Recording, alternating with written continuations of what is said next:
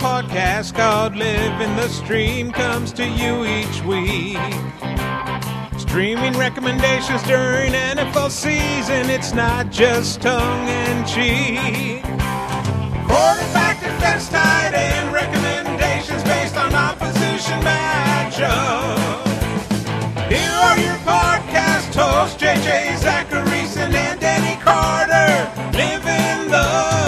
Welcome, ladies and gentlemen, to another episode of Living the Stream. I'm JJ Zachariason, the late round quarterback, and I am joined, as always, by my lovely, lovely, lovely co-host, Denny Carter. Denny, what's going on, man?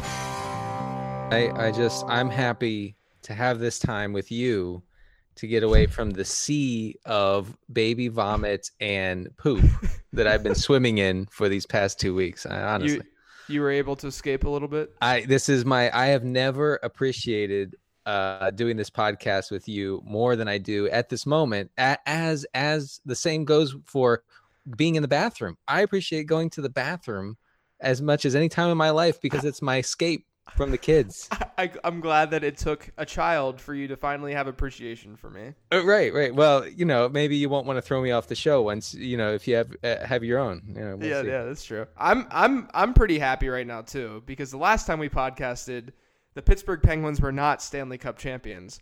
But this time that we're podcasting, the Pittsburgh Penguins are Stanley Cup champions, and people can't see our screens because we do video. We we do this through video now. But I have a a Penguins pennant right here in front of you that I'm that I'm showing you. I also I also got my niece, and I, I'll show you this a Penguins onesie that says "My favorite cup," Oh, nice. and then Look it has that. the Stanley Cup with the Penguins' victory on it. Wow. So you you said that you had to take out a bank loan to buy all this stuff. That's Uh, right. That's right. I only spent four hundred and thirty dollars on on on uh, celebratory gifts for myself and and one gift for my niece, but everything else is for myself and my my office. Yeah. So you you'll It be paying you'll be paying back the loan until they win their next one in like 2028 or something. Yes, yes. Actually, uh, our our T-shirts that we've been selling, they're now they're no longer going to No Kid Hungry. It's actually going to, to my bank account to help pay for this. Just kidding, guys. Buy the T-shirts. Just it's going to No Kid Hungry. Just I kidding. promise it's going to No Kid Hungry. I promise. I'm getting emails from them because we sent the money to No Kid Hungry. I swear. If you need proof, I'll send you proof. It's Screenshot thing, it. But yeah, man, it was it was it was pretty crazy. It was up in uh, up in New York when it happened because I was up at at the FSTA conference. Got to meet meet some some fun guys. Matt Mhm. Kelly, Fantasy Mansion. You guys have seen probably on Twitter before. Met Mm-hmm. up with Scott Barrett, who writes for PFF, who wrote for Number Fire before. Met up with Kevin Cole, uh, who you know writes for Rotoviz uh, and Number Fire a little bit. Um, and then you know the same guys were there, the Pat Thormans of the world. Uh, it was a, it was a, the, Pat Thorman is the goat. Pat- He's the greatest. Thorman Thorman, I love you. I know you're listening right now. I love you. No, it was, it was a good time. It was, a, it was a really good time to be in Times Square with with some really fun guys.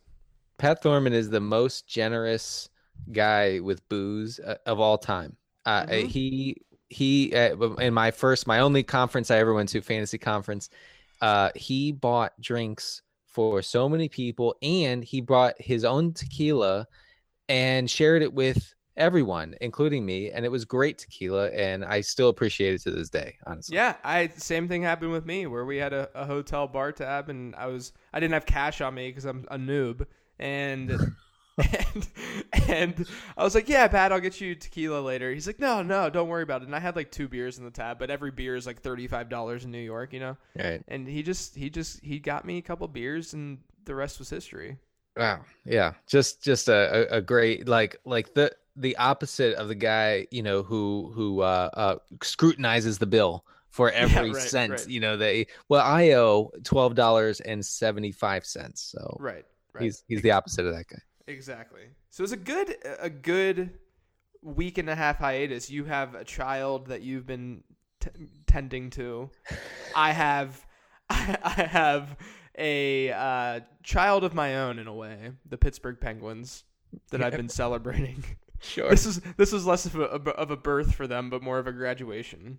Right, they're they're not. eh, So it's the same, but they're not pooping on your hands. Right, right, which is why it's it's just phenomenal. I mean, you don't need to have children if you're from Pittsburgh, basically, because they just win all the time, and that's your those are your babies.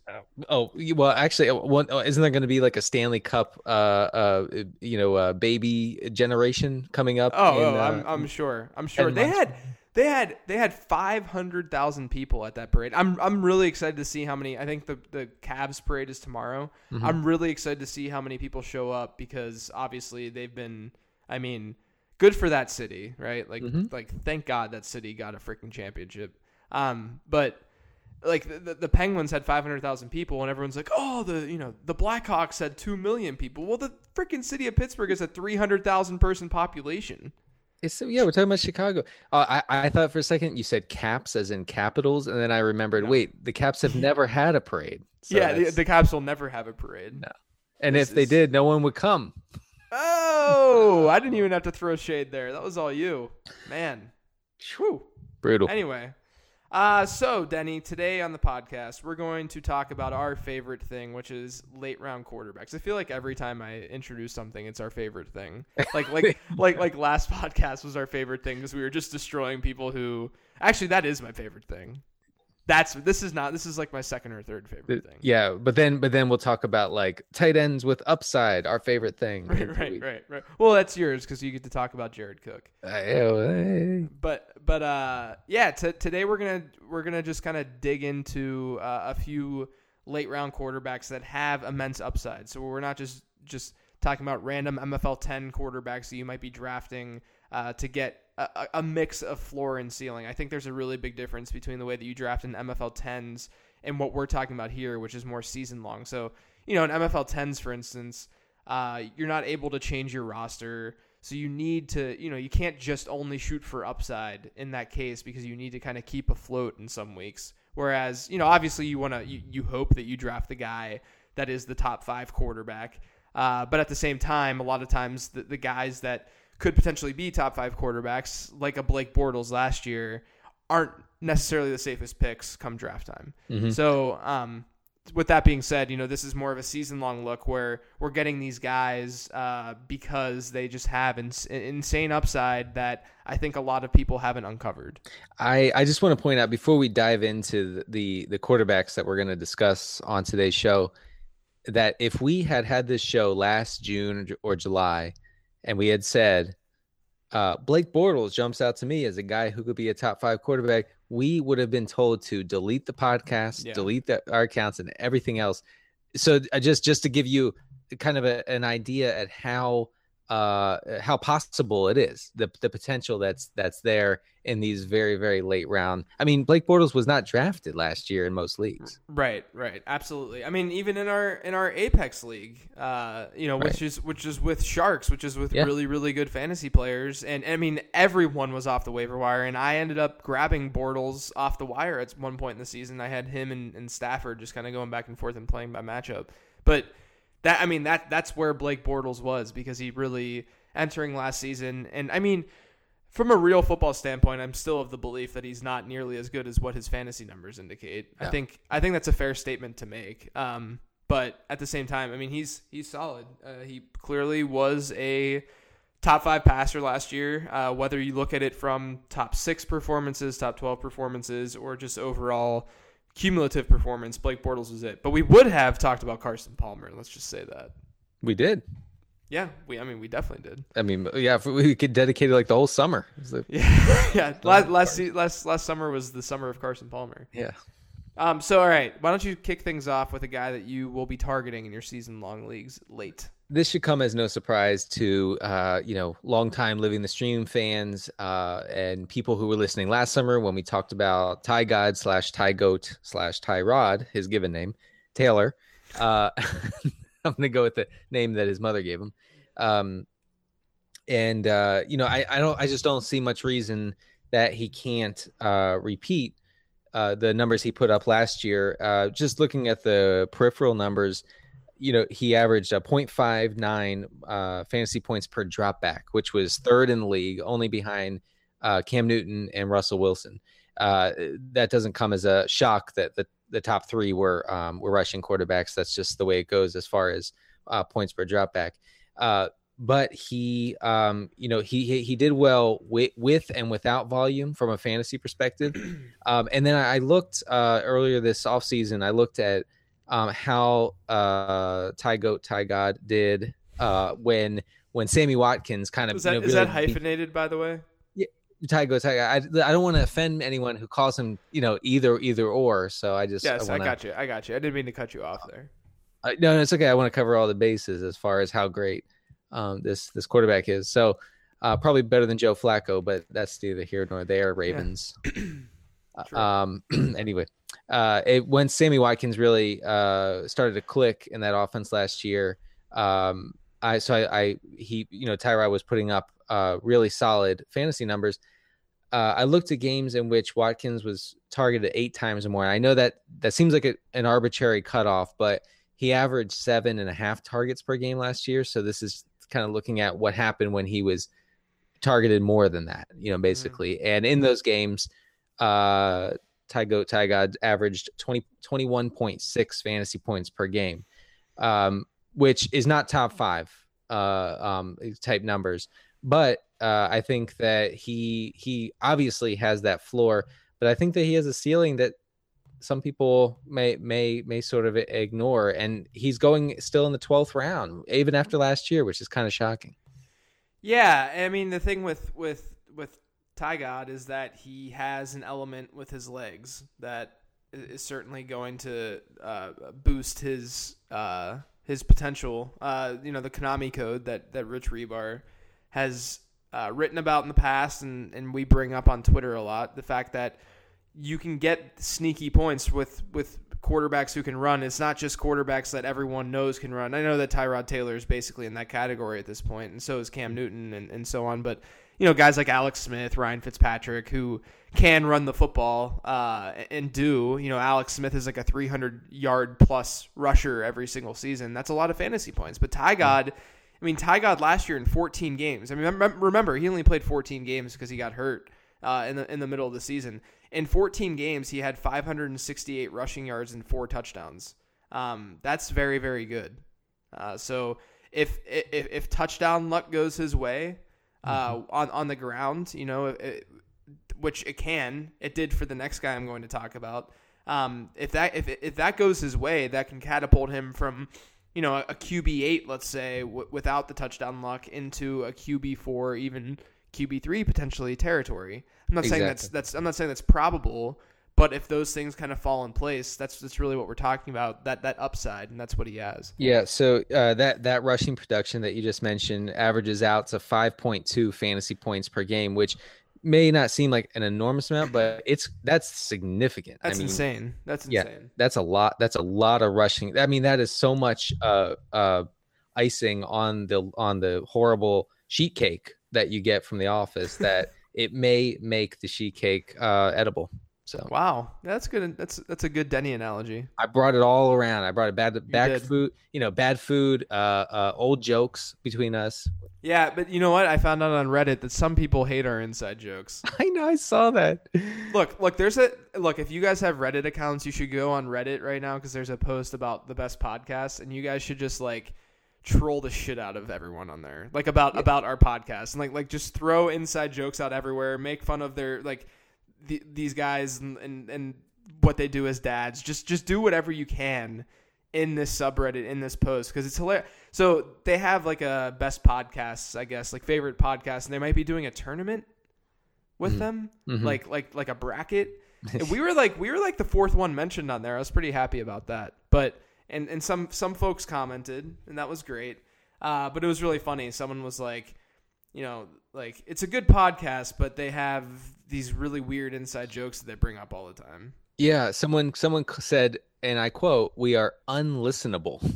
Yeah, there we go. There we go. a good one. It's probably the same douchebag that said they gave us a one star on iTunes and said Jason Witten is not fat. Uh, yeah. Oh, right, right. Yeah, same guy. No. It's fine. If you don't like our podcast, it's fine. But we have we have better listeners than you do. Right. Our feelings aren't even hurt, so shut up. Yeah, yeah. Jeez.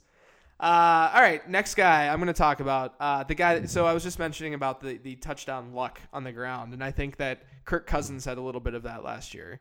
Um, he had five ground touchdowns, which certainly helped him. But but you know, I mean, not to toot our own horns, Denny, but we uh, we kind of won people some fantasy leagues last year We kind of did, yes. with with with the Kirk Cousins love.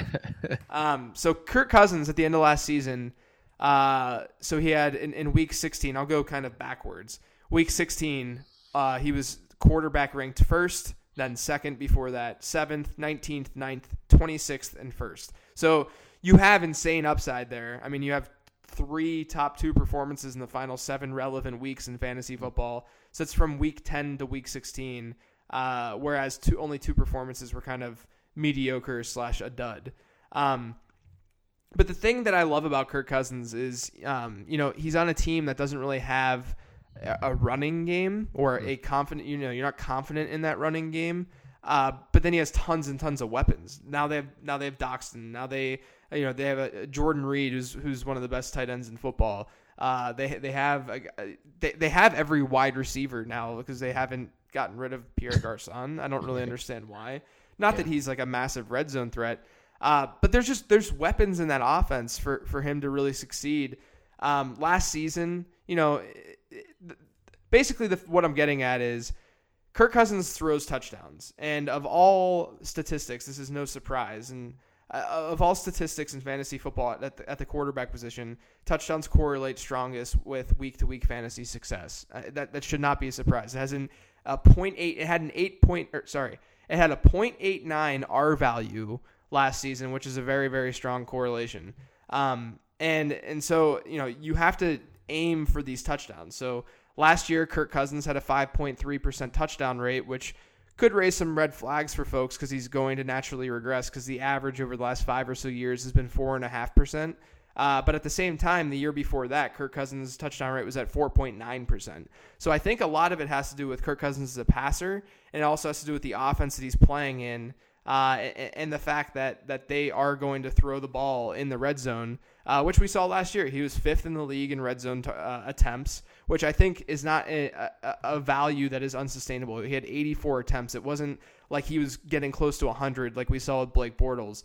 Um, I do think that there's the chance that he might see not see as much volume this season just because the the Redskins defense is is better. Uh, but at the same time, if he can increase the efficiency in any way, shape, or form and do it consistently week to week, like he didn't do last year, he has an opportunity to be a, a pretty legitimate fantasy quarterback. And not only that, streamers, week one, he gets the Steelers. And the Steelers secondary, while improved, hopefully for, for, for my sanity, the Steelers secondary, while improved on the stretch last year, and they got uh, new weapons. You know, they drafted, uh, they got a first round uh, corner. Um, while that is is true, the over under in that game is probably going to be pretty high, just given the Pittsburgh offense. And when there's a, a high over under, when there's a high team total, that correlates very very well with with fantasy output. So at the very least, you can draft Kirk Cousins in, uh, first or, or as your late round quarterback because of his matchup in Week One. Yeah. Oh, oh, for sure. I I think. Uh, I mean, I'm just salivating thinking about that game. Is it in Pittsburgh? Uh, it's in Washington, I believe. Oh, so you're gonna have a home game. You're gonna have a, a- an additional home game because Yeah, Pittsburgh exactly. fans will outnumber Washington. Yeah, fans yeah, absolutely. I was actually I was on the couch with Sigmund Bloom today, and we were talking about that exact same thing. Um, but no, it's gonna be. I mean, you you get you at least get the Antonio Brown Josh Norman showdown, which will be sweet. Oh, wow. Yeah. Uh, one thing about Cousins um, and his opportunity, uh, he was last year. He was fifth uh, in red zone pass attempts, and Right. uh, that's actually not uh, out of the ordinary for a uh, Jay Gruden coach team. right. Uh, Andy Dalton was um, often, I'm trying to find the numbers right now, but he was often in the top uh, six or seven quarterbacks as far as pass attempts in the red zone when Gruden was in charge of that offense. So um, that that um, that is that is a factor, a big factor when it comes to, um, like you said, touchdowns, which is which is what he did well last year. Right. That, that's really what you got to look for. And and like I said, you know, he has uh, the regression coming more than likely with his legs because he did score five ti five times on the ground. But also at the same time, they don't. Like I said, Matt Jones was really really bad last year, like really bad. Uh, I'm not saying he's going to be horrible this year, but at the same time, there's not that much stability in that backfield, which which means that when they're close to the goal line, when they're in the red zone, they're going to probably lean more on Cousins' arm because their weapons are in the passing game. Uh, and that only benefits Cousins. And then who knows? Maybe he'll run some bootlegs and score a couple touchdowns at the ground too. Yeah, well, the run game is not going to be there, I don't think, but we'll see. Yeah, we'll see. All right, so we're ready to move on to the third guy. Yeah, you you do it. This is gonna. All right, guys. When Denny says this, number one, don't turn off the podcast. Number two, I hope your ears don't start bleeding. Just stick with me, guys. Listen, the reason I brought up the reason I brought up the ridiculousness of Bortles as a top five uh, fantasy quarterback was because I was I was trying to prep you. I was trying to soften soften the blow for what I'm about to say. Yeah. which which is which is that Geno Smith is my quarterback of choice. As if we're This is this is about- this is a real life podcast, everyone. This is a real podcast. This is this is why people were trash talking us on. No, I'm just kidding. Go right, ahead. right, exactly. Yeah, this is this is an inside joke. Only it's not a joke. It's for real. Uh, there, there are. Okay, look, I know you guys are screaming at the uh, at your phone right now, or the radio, or wherever you're listening to this right now. You're screaming. You're saying, "Oh my God, delete your account! I can't believe it's still active. How is your account still active?" But listen to this. in uh, so in Jets wins when Geno is quarterback, he averages 23 and a half fantasy points per game. Now, I I know that that you would say, well, you know, of course he does well when they win. How do you know? How does that help me as a fantasy owner? Uh, I I would say that we've seen splits, major splits between quarterbacks before, in with with quarterback numbers before, and what we try to do is is see if a game uh, would constitute, you know, would, would bring this quarterback positive game script. Okay, so if they're favored by Vegas, if they're at home, if they're playing a particularly bad defense, pass defense, these are the things that that we can look to and and make some sort of assumption as to as to how um how quarterback might, might perform. But more importantly, I want to point out that Ryan Fitzpatrick is not good, and last year he Woo. was excellent as Yeah. a, as a fantasy Okay. starter. I as see, we, I see what you're saying. I see what you're saying. well, I mean, we we graduated him to full to uh, every week starter status. Yeah, yeah. Remember, I mean, him. It was him, Tyrod, and Carson Palmer. Carson, right? And um, so and, and so Fitzpatrick uh, last year averaged twenty two point four points per game, uh, which was uh, which was fifteenth in the league. I know that doesn't sound fantastic, uh, but under Chan Gailey, who is obviously calling plays in New York, uh, Fitzpatrick was tenth in points per game in 2010 in Buffalo. So uh, Chan Gailey has a fantastic history with quarterbacks, and uh, Anthony Amico on uh, on on Twitter. I'm sorry, I, f- I forget his Twitter handle, but he's a, he's a good follow. You guys should do should Yeah, uh, he, go he ahead. and- writes for writes for Number Fire now too.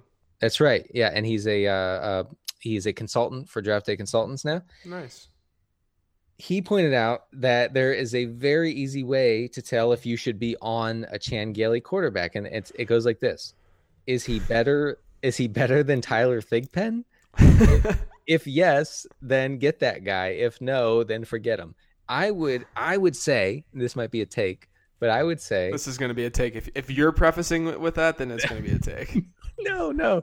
I would say that Geno is better than Tyler Thigpen. Is okay, how- no, that yeah, that's not, that's fine. Okay. So we're so we're gonna go with that assumption now. Okay, we're just gonna go ahead with that.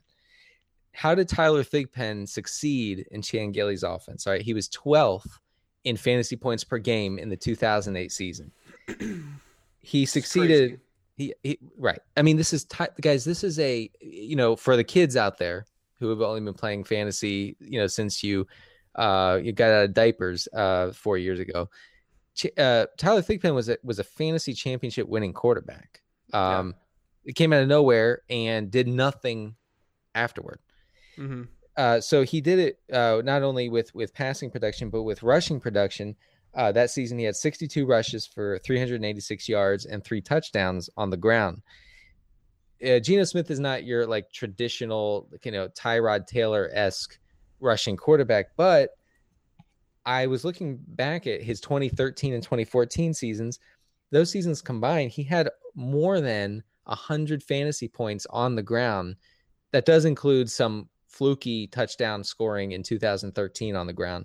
But nonetheless, he, he does have some proclivity for scoring fantasy points uh, using his legs, not not not just his arms. So I think that that is is a factor here. Also, we've seen him play. We've seen Geno Smith play one game with Eric Decker and Brandon Marshall in the lineup, and he scored. Is that 20, Oakland last year? Yeah, he scored 24 fantasy points in that game. Um, and he gets uh, who's the, the young tight end uh, for I'm blanking right now. For, uh, he gets Amaro back this year. Uh, you know, he has those two stud um, uh, stud receivers. He has uh, Forte, if he's not the ghost of Forte yet, is a very good pass and catcher, as we've all seen. Bilal Powell. Bilal Powell. B- Bilal. Bilal Powell. Bilal. Bilal, swallow yeah. my tongue, Powell. Bilal is who's probably better than Forte, but that's neither here nor there. Uh, uh, and so he has all these weapons and Chan Gailey and you know a, a propensity to run I just I I think he's going to shock people that, this year with the amount of fantasy production he puts up. Is he an every week starter? Uh, maybe, but I I really really like him, and and I like Fitzpatrick if he decides to to yeah. stop stomping his feet and come back. I obviously like Fitzpatrick in that case. Yeah, I was gonna say with the massive caveat that you know Fitzpatrick could come back and just be the starter of that offense, which you know, to some to some, it's. I think that I'm more optimistic than you are uh, with that. But you also love Geno Smith, so. I know, but no, but I, I mean, I'm, I'm all about. I'm living the Fitzpatrick life again. Uh, right. You know, right. Like, like we did last year. If, if he, if he comes back, I, I mean, you know, surrounding cast members, uh, members, surrounding cast matters also.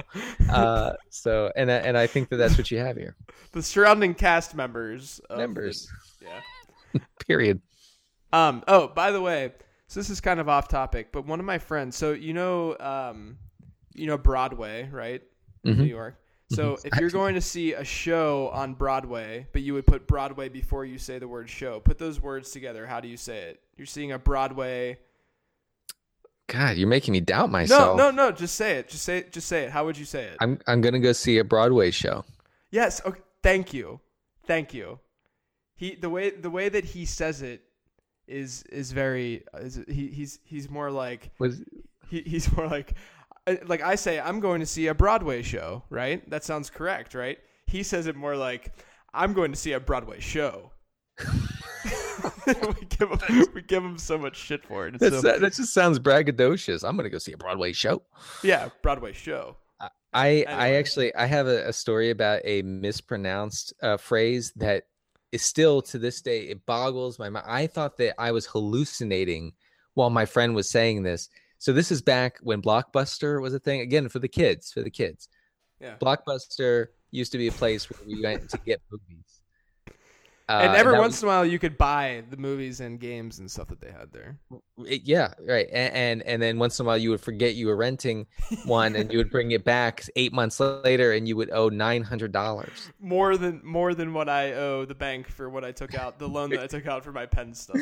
Exactly, which is a lot. Which is a lot. So, uh, Blockbuster back in the day, I I gosh, it was oh it was Will it was Will Ferrell's greatest hits from SNL. Okay, I I had the DVD. I brought it to this get together. I put it on, and then my friend she goes, she goes, she looks at me. She goes, Ren Titterbot, and I said, what? She goes, Ren Titterbot. I said, I'm sorry. What I and like I'm like my brain is like doing cartwheels. I can't process what she's saying. What? It Ren Titterbot, and I was like, Great Grace. Her name was Grace. I don't know what a titterbot is. and she was like, What are you talking about? I said, You're saying something about a titterbot. I don't know what a titterbot is. Although it's probably on a Twitter as a porn bot right now. But sure. Uh, you know, titterbot. And she was like, I said rented or bought. Wow. And I said, I said What? Rent titterbot. I said, You said rent titterbot. You didn't say rented or bought. You know, don't don't make me seem crazy. You're the one who's crazy. You said rent titterbot. Titterbot, what the hell? Oh man, I'll never forget it. I could live to a hundred. I'll, I'll, my la- my dying words will be rent Titterbot. no, it'll definitely be, be uh, finally delete my account. delete it.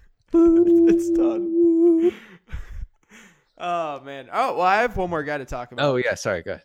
Um, I I think that that he's kind of undervalued in some drafts. Some drafts, I mean, I think like Fantasy Football Calculator has him at a reasonable ADP, um, but it's uh, Philip Rivers. Um, last season, when Keenan Allen was healthy, Philip Rivers was a top five quarterback in fantasy football. Um, he so I mean that's kind of the theme. What we're going for is top five guys. He in in the eight weeks that Keenan Allen was was healthy or started because he went out in like seven and a half games. In the eight weeks that Keenan Allen played, Philip Rivers had six top ten weekly performances, which is pretty absurd. Just to give you some context, he finished with eight all year long, and Drew Brees finished with six, meaning Philip Rivers had just as many top ten performances, top twelve performances, I guess, I guess it would be, uh, as as during the Keenan Allen weeks last year than Drew Brees had all season long. The exact Wow. same. Uh, had Rivers kept his pace, I mean, we're looking at one of the best, uh, the best fantasy quarterbacks last season in terms of top twelve performances. You have Keenan Allen, uh, Keenan Allen. You have Keenan Allen as healthy. Uh, they added Travis Benjamin, who will fill that Malcolm Floyd stretch the field kind of role, and in, in a better way, I would assume, because Malcolm Floyd was was like 49 years old when he retired. Um, you know, I think that there's going to be some volume in what's generally been a pass first offense, even though, uh, you know, that's not necessarily what they want to do. They kind of are forced to do that. Um, you know, I, I just I just think that if you find him in the 11th or 12th round, it's kind of insane value. Like Philip Rivers has legitimate, very very legitimate. I think of all the guys we've talked about, he has the most realistic top five upside, just because we know that. I mean, like Philip Rivers, eh, pretend Philip Rivers has won a Super Bowl. There's there's talk that he would be in the same class as like a, a, a Big Ben in terms of like what their their their careers look like, right? Um, that's how good Philip Rivers has been throughout his career, and, and it shouldn't be any different this season. I don't think, especially you know he's got Gates back, uh, and I, I mentioned this on on on the couch today with Sigmund Bloom. It's like you know Antonio Gates is a guy that I keep targeting and targeting in drafts, and it's like if this is the year that he finally drops off, he's still going to score touchdowns. Mhm. Like he, he's still going to be a red zone threat. That's just what Antonio Gates does. So uh, I I- I think that Philip Rivers is in a really really good spot. He's like a really he would be my guy, my, my go to pick in like a ten team league, like an office league or something. yeah. You know where where you don't have to necessarily worry about um, you, where where you can stream sure, but where you know everyone's going to overvalue quarterbacks, and you know that that a guy like Rivers would probably slip through the cracks. Yeah, the- ten team league. Uh, yeah, he might go really late, and he's an every week starter. I mean, just based on what we saw last year with with Allen in the lineup, God, he was such he was a goat for the first like eight weeks of the season. Yeah, yeah. Man. I mean, Philip Rivers, uh, the first eight weeks of, of the season, th- these were his quarterback ranks: seventh, twenty fourth, twenty fourth. I'd have to look at who those opponents were, and then first, ninth, second, fourth, and seventh. I mean, it's Mm. just out of control. Just uh, um, unbelievable consistency. He he uh, he eclipsed 500 yards against the Packers that one game. Yeah, Yeah. He's he's definitely legit. I mean, I so those are the four guys. We got Kirk Cousins, Tyrod, uh, Geno, and and Philip Rivers. I think that someone might be surprised that we didn't mention Matt Ryan, but I think Matt Ryan kind of falls in the category of he's a better uh, MFL 10 guy because he has more of that floor rather than his season long ceiling isn't probably going to hit top five. Mm-hmm. Yeah, 'Cause I it's just we, we, we have a sample size of Matt Ryan. Yeah, He, he just doesn't do that. All right, Denny, Twitter Twitter question time. This person's from Knuckle Pop. He said, This is a good one. Karate Kid edges out Back to the Future as the GOAT, obvi. But what are the top 80s films? And then he said, CD will F this up with bad takes. Knuckle Pop knows me. I mean, Back to the Future is the GOAT. I will say that. It's great. So I was thinking, uh, I was thinking of, of movies, and we talked a little before the show about about movies, '80s movies that really like like scream '80s. You know, like culturally, socially, the way people talk and dress, and the just the the look of the movie. I have to say that Roadhouse strikes me. If I have to pick one, I think I'm picking Roadhouse as the ultimate '80s movie. Yeah, I think that's a good one. I like I, I, I like Fast Times at Ridgemont High. I think that's that's a really solid pick too. It's just a bring it all together. That's what a lot of '80s movies just kind of were, Right. right? Right. right? Yeah. Yeah. The, the, I think you know, Fast Times. It, it feels like a little like a bridge from the '70s, a little bit into the Mhm. '80s. Um. Uh. But I think Roadhouse was made in like, gosh, I'm gonna mess this up, and everybody's gonna correct me on Twitter. Yeah, everyone, everyone, Wikipedia search this as I'm he's saying it. Right I'm gonna now. go with 87. Can we look Okay. that up? Let's see. Let's let's. Let, I hope you get destroyed on Twitter for this. Everyone's gonna kill me. Um, Roadhouse 89. Oh, 89. Okay. So I was gonna say, uh, Roadhouse. I feel like had time to digest the 80s, and then like spit it all back at you. You know, like Yeah. this is the 80s. Here is every how everyone's dressing, the mullets, the ridiculous uh the things that women are wearing, the way the hair, the hair. But let me. Oh, the hair. the The best is the people that still have that hair. oh, oh, yeah. Uh, I don't know. I don't. I don't know what's going on there. Okay, let me dead. let me ask this. Let me ask this. Instead of giving a politically correct answer like we just did for the most part, what what movie to you from the '80s is like the the goat movie, like that you would sit down and you would just rewatch over and over again, or that you loved? mm. Because I have an answer to this. What's your answer? The Wizard. The Wizard. Do you ever see that movie? I don't know if I have. That's the movie where the kid is uh, like a video game master, and he wants all he wants to do is go to California, and then they introduce Super Mario Three at the end. yes. Yeah, and then he just whoops. It was the Power Glove movie where the guy had that power glove.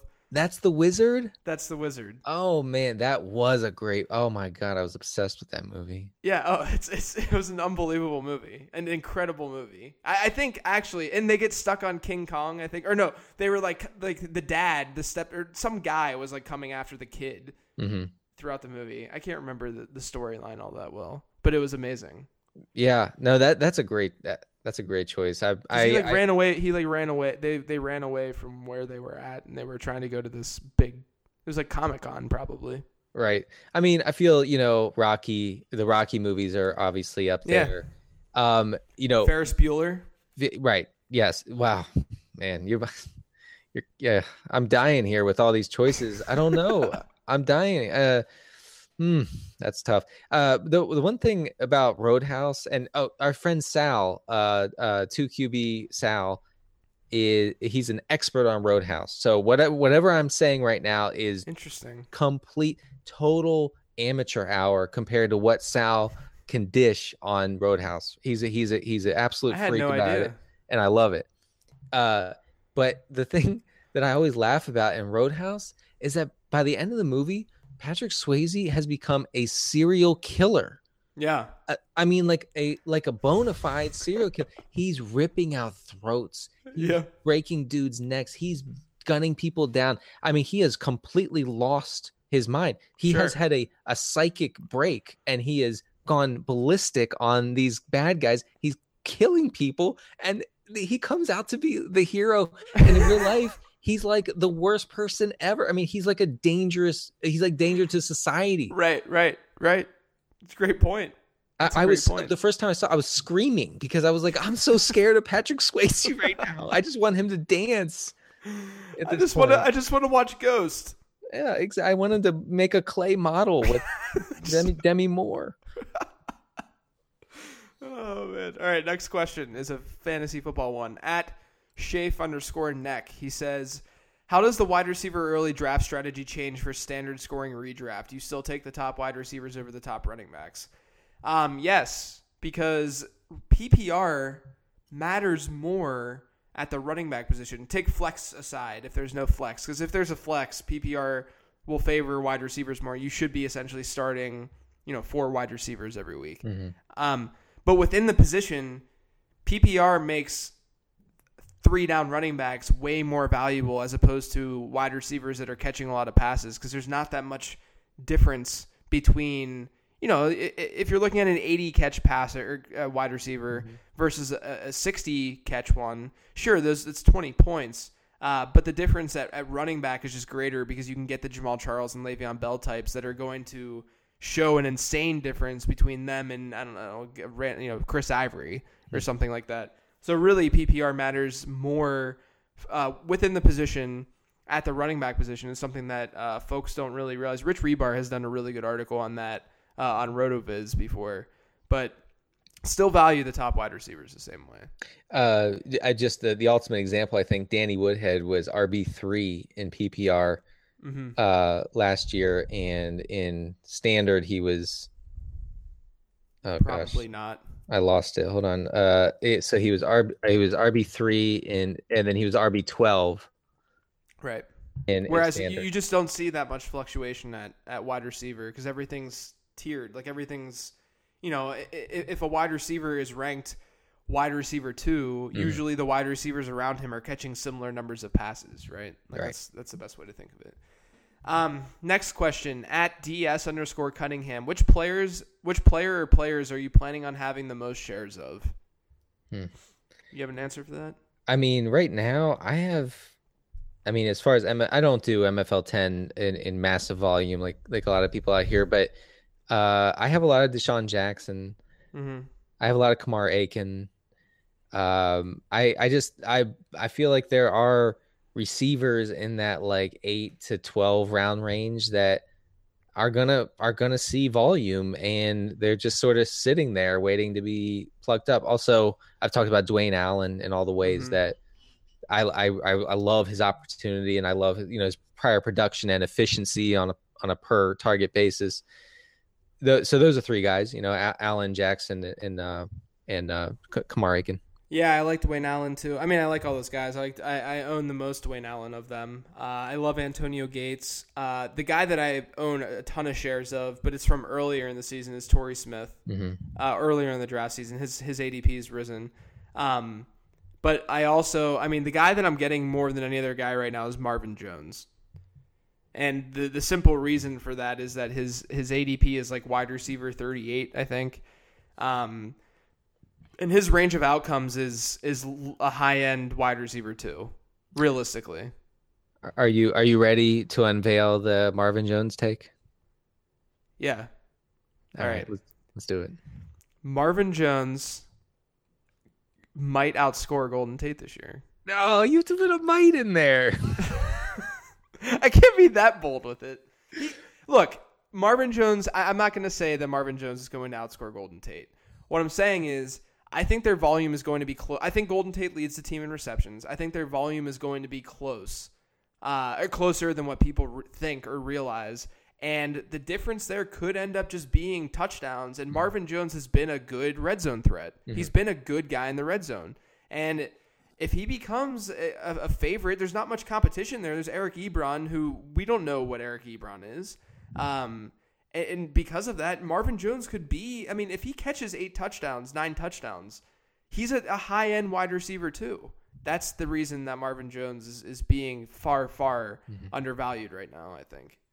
Yeah, where- Um, where's he going? Where's where's Jones? I mean, going? I'm getting him in the. I've gotten him in the seventh, in the late sixth, in MFL tens. I mean, I did a magazine draft yesterday where wide receivers were going like crazy. I got him in the fifth, but that's just because. But he was still like wide receiver 35 or something. Like it was crazy. I think uh I think that that's going to be vastly different in in like more casual leagues. I'm not even talking about like very casual leagues. I'm talking about like average sort of savvy leagues. I think that you'll see Marvin Jones going in the 10th or 11th round, Yeah. right? Yeah, and he's. I mean, he's a value right now where he's going. I can't imagine what the value is going to be like then. Right.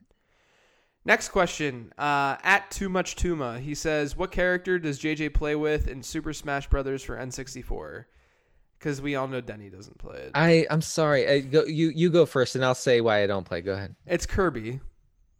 I Okay. play with, I play with Kirby, and I'm really good with Kirby. So at me, and we'll play.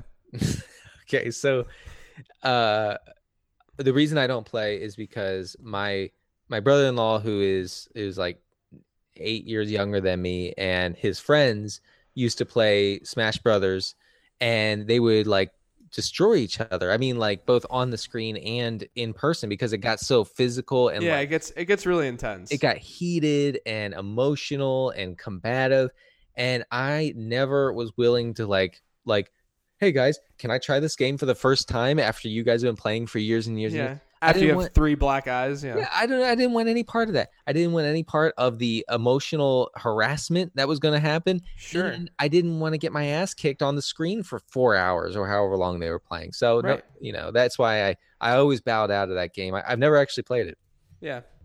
It's a good game. You really should. It's it's one of the goat games out there. Uh, the N64 version. Uh, next question at PFE Skeets. How the hell can I convince the majority of my league to axe kickers and add a superflex or two QB? Time to evolve. Dot dot dot. I Ah. mean, there's there's a lot of ways you can do it. You, I mean, there's got to be an article out there that just explains like like hey, if there's not, maybe I'll write it. Hey, league members, do away with kickers. Here's the reason why. Blah blah blah blah. Well, as as a paid member of the kicker lobby uh, in Washington, I have to step up the defense here and say, "How dare you? How dare you get rid of the crucially important position of kicker?" But really, superflex is the way to go. Go ahead and do that. Yeah, but we, we can't really do that though because we need the media the the big media sites to keep single quarterbacks so that our podcast can live on. Otherwise, this podcast just becomes a giant takes on N64 games and 80s movies and that's it. Oh yeah, no, we're the brand is in trouble once everyone goes super flex. Let's put it Yeah. that way. Yeah. This next one at Alex Powers Music. How does Denis Leary keep getting work? That's a good Le- question. oh, that's that guy. He's that's the, that the guy like like I'm a I'm a rock and roll dude, but I'm not. yeah, I don't. Yeah, what's he? What's he? What's is that like the last thing he's done? It, it um well he has a show coming out where it's uh, the only thing I've ever seen is a commercial where he, he's with this woman in a bodysuit and he's and and then she says I look like something something. He says no you look good. And then they and that's it. Uh but no he yeah I don't know how he keeps getting work. I don't know. You're right. That is that is you know what? You know who else keeps getting work and who JJ loves? Who? is the guy the from the the the red list or the black list or whatever. Oh. James Spader. I don't love James Spader. Oh my god, you have his poster. I just- I, yeah. No, I just I, I, I hate the blacklist. I say that every time I watch it. I put it on Twitter. I'm like, this show is terrible, but I'm watching it. Why am I watching what 55 year old Yeah. parents with with children that have graduated high school are watching? Because that's what I'm watching right now. Hey, It's really it's really not a good show. all network TV is garbage. Yeah. Uh, next question is from at Cremson687. Why do you think people in the fantasy industry focus more on roster construction than improving point projection algorithms? I, I don't think I don't think that's necessarily true. I think the opposite's true. I think people focus way too much on rankings and on Oh yeah. and on player projections than looking at the strategy side of things and Yeah. looking at the game theory side of things. Yeah, yeah, yeah. I, I would agree with that. I, I wasn't the the question. I don't think was. was I think that's what I think that's what it means. I mean, Yeah. I could be wrong. Yeah, I, I mean, maybe I, I, but I agree with with you, JJ, in, in in saying that, you know, there's. I don't think there's enough uh, strategy talk uh, when it comes to you know how to how to build a, a, roster rather than saying you know these are my set in stone Mhm. um uh, projections um yeah and and but that's the same every year yeah and and mean- and and yeah the the projections dominate the conversation right. The fact that pe- people are out there saying, I mean, I fully disagree with this statement when they say just pick the right players and you'll win. that's what yeah Because the whole idea is that we're not perfect and we will never be perfect. If you think that you can build a model that's going to be perfect, then you need to be doing something else other than fantasy football. yeah you need Um, to be shorting the market uh, somewhere Right, right. Like make actual money doing this. Uh, so that that's that's really where I stand on the whole situation. I think there's actually the opposite's true. Um, next one at Future Stars NYC. If people know that Bortles clearly will regress, why do they still rank him so high? I wouldn't even put him in the top ten. So this is another one where I don't even think. I think that fantasy players have become much more savvy than they were in the past, where you would assume a guy like Mike Evans would have a lower ADP this year, but he doesn't. You would assume a guy like Blake Bortles would have a higher ADP this year, and he doesn't. I think, like in expert leagues and so on, you're going to see Blake Bortles slip further than he should slip. And I, this is coming from me, who does not think that Blake Bortles is very good on, on in real football. Mm-hmm. I, I just think that there's going to be an over exaggeration of what this what what this regression actually looks like because his touchdown rate wasn't that crazy last year. It was it was bad. I mean, it was high, but it wasn't that crazy. What's really going to happen is the attempts are going to go down. He's not going to have as many red zone attempts. But even if he loses, you know, eight touchdowns off the top of the of, of the 35. If he throws 26 or 27 touchdowns, that's still fine in, in, in the in the 10th round in the mm-hmm. 11th round where he's slipping to in some of these expert drafts. So would you yeah, I mean expert drafts are are one thing. I, I have seen rankings where he's well inside the top ten. Would you? yeah, I mean, eh, no, I wouldn't do that. Okay. I mean, like if that's the case, then yeah, that's that's that's too high. That that's not factoring regression nearly enough. Especially because there's guys like Drew Brees and Roethlisberger and uh, and mm-hmm. Luck and Rodgers and Russell Wilson, uh, Cam. I mean, there's guys that are very clearly going to be better or, or should project better than than Bortles. But I do think that if if you're in a savvy league, I think a lot of times that savviness kind of goes too far and people try to be uh, they try to outsmart themselves. Yeah. But really, when you when you look at what is at hand here, and you know, it's not there shouldn't be that drastic of a change. You know, he's not going to throw that many touchdowns again. He definitely will not. Uh, but he could just become a, a reason. Not it's not like I, I would be like looking for him or, or trying to draft him and and calling him a value. But I think his ADP will end up being fair. Yeah, I don't I don't see any any issue with that. I, I think that once a guy has a blow up season there is a hesitation to then go ahead and rank him how you honestly project him or, or feel about him uh, be, because he's had that season. So, you know, so I think that that's where that question might come from. Yeah. Basically. Yeah. This next one at Frollo625. What changes to offenses? Uh, what changes to offenses debunk the because it happened last year theory for certain players or any other factors? So I assume, you know, like if, if people are going into this year and they're saying, well, this happened last year, so it'll happen again. Like, what are the mm-hmm. things that you look for in order for, you know, to me, it's, it's like, I'll look at quarterbacks and I'll look at offensive coordinators. Right. I, I mean, are big. they talking, are you talking about things like touchdown rate, things like that? Yeah, I don't, I don't know. I'm kind of trying to make an assumption with, with the yeah. question, but, um, I guess like, I guess like if yeah, maybe touchdown rate would, mm-hmm. would be valid.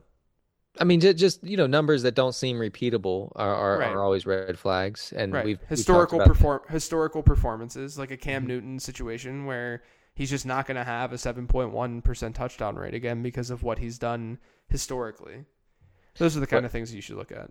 But are you sure? yeah, exactly. But he's getting Kelvin Benjamin back. Yeah. God, it's just such a bad argument.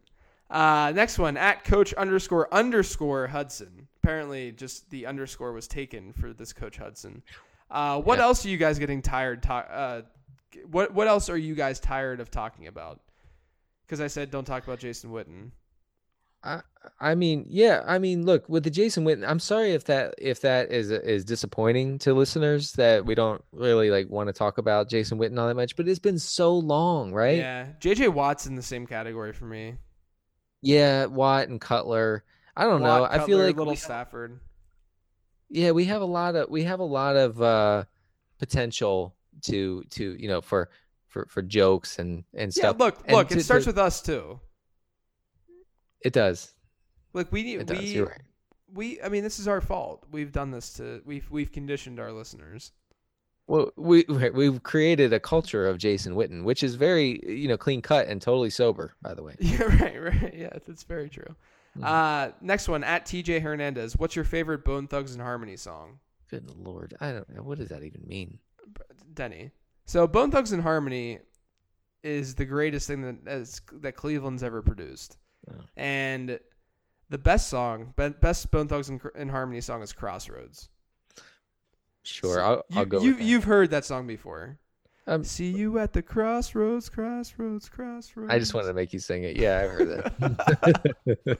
also, Ghetto Cowboy is very good too. It's a good song. Um, next one at BBQ Carter thirteen. what the hell is this? so ridiculous. pick one. Pick one to take to for me to take to prom. One to marry. Well, for him to take to prom. Oh well, wait, is this no. your? Is this is this Eleanor? This is this is a, a parody account for my newborn daughter. Oh wow! Why is it BBQ Chicken Carter? I don't know. This is so bizarre. It is bizarre, and it freaks me out because I I feel like the person. I mean, BBQ chicken. I just started cooking that on the grill, for the first time this summer, and it then that that account popped up, and I Oh was like, "What's God. happening? Where are you watching me, Big Brother?" Oh my gosh. Uh, so the, it's it's your daughter has to take one of these guys to prom. She has to marry one of them, and the other one you have to chase. It says one for dad dad to chase off the porch with a shotgun. Okay, take to prom, marry, chase off the porch. Kaepernick, Gronk, and Stafford.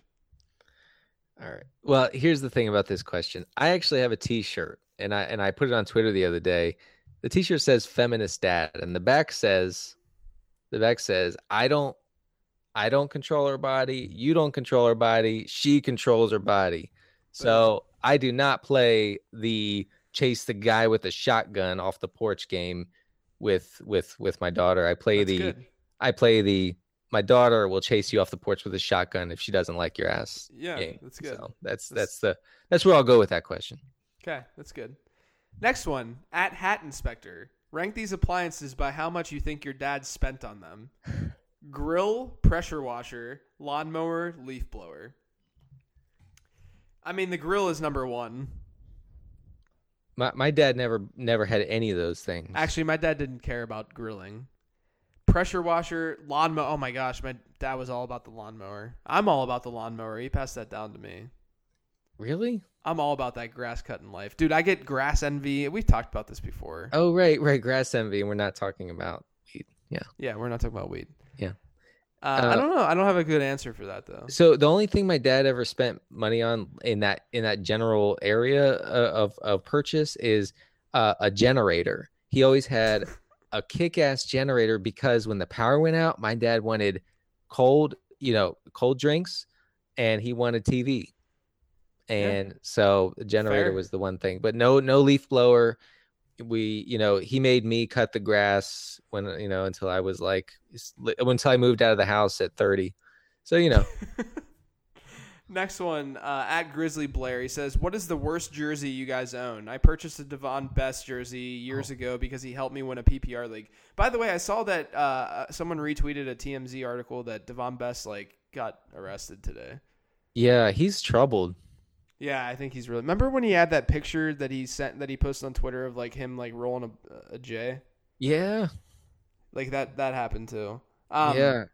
But what's the worst jersey you own? I know mine easily. The worst jer- Oh, you know, easy. Um, Ki-Jana Carter.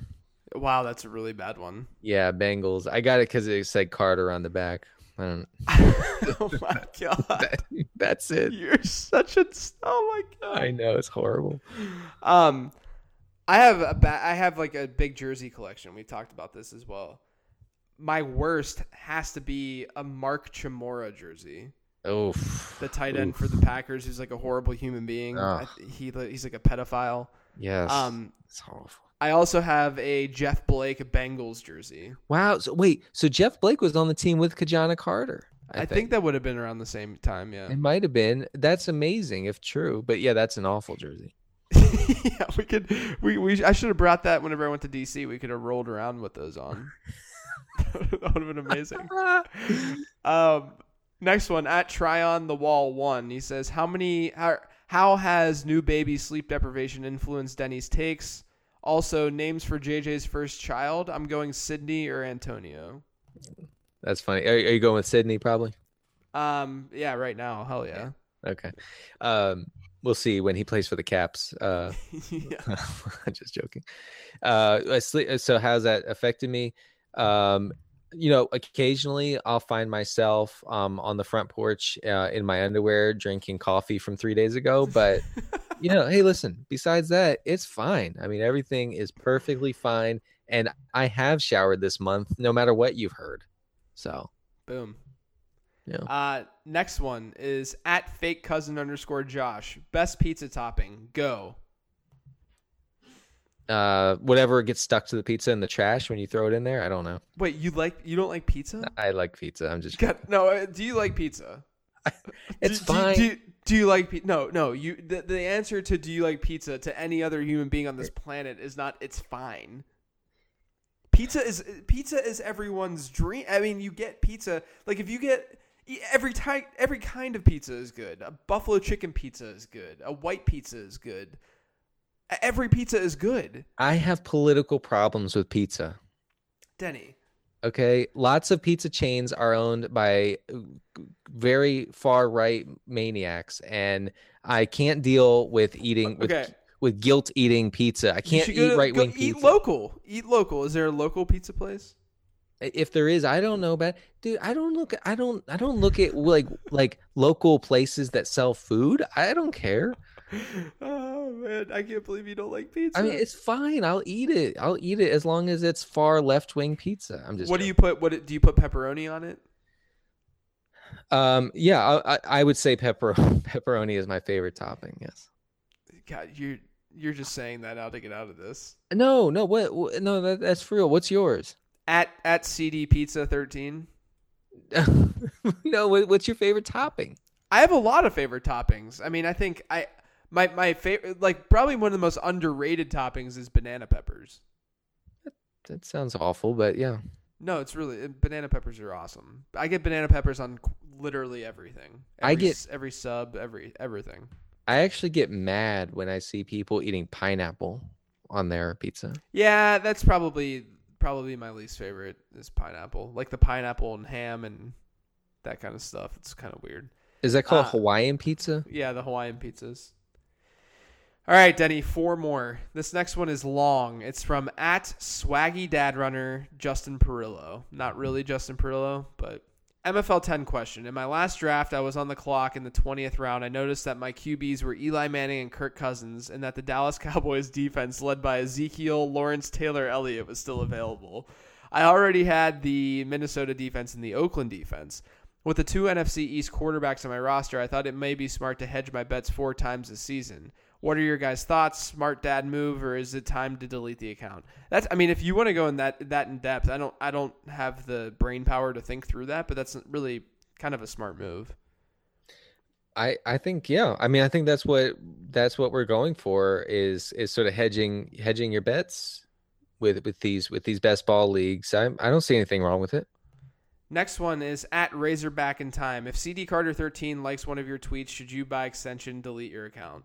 But definitely. I mean, that's my that's my goal is that everybody will just start deleting their account when I favorite their tweets, which is why I favorite JJ's all the time.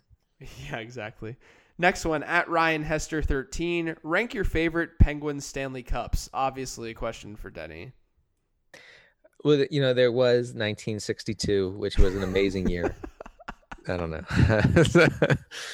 I will say that this Stanley Cup was, you know, it's kind of like the way I view the fact that the second big because I've I've only been alive for two Steelers Super Bowls, and when the Penguins won their first two Stanley Cups, I was very young, and uh, the first Stanley Cup that they won was amazing because they shouldn't have won that Stanley Cup, but this one was amazing because they came back from being awful during the regular season to winning the cup. And it's sort of like the way that I view the Steelers Super Bowls, where the Steelers won that first Super Bowl against Seattle. Everyone remembers that game because the refs won them that game, even though they won by 11 freaking points. But then the next Su- Super Bowl, it, because the first one's always going to be a little bit special, right? But the second one, they had the drama, right, with the Santonio Holmes catch. I mean, that was one of the greatest Super Bowls in terms of drama ever hmm and that's why that was just so amazing and spectacular. So it's kind of the same feeling where like you have the storylines behind it and stuff. Now I'm getting sentimental. I'm gonna go cry for a little bit. did you did did you cry after they won the Super Bowl? I'm not. s- I'm not saying anything. Oh my gosh. I'm not answering that. Uh, next one, last one at Steinman underscore. He says, "Not a question. Just wanted to mention this is a great show. Keep up the amazing work." Oh, thanks, man. Yeah, that's that's very kind of you to say because I, you know, there's people on Reddit that don't agree with you. Yeah, that, that makes me feel better after reading that Reddit string with people being like, for real. like they they tell jokes. Delete this show. Yeah, yeah. They don't they don't only talk about fantasy football. Well, sorry guys, we do still talk about fantasy football. You Right. can literally I mean, the chunks that we talk about fantasy football are very very easy to tell in the podcast. Yes, you We, know o- it. we we open up and we talk about nonsense. Then we talk about fantasy football and then we close it by answering Twitter questions and talking about nonsense. Right. I am a very serious fantasy owner, though. I need only information.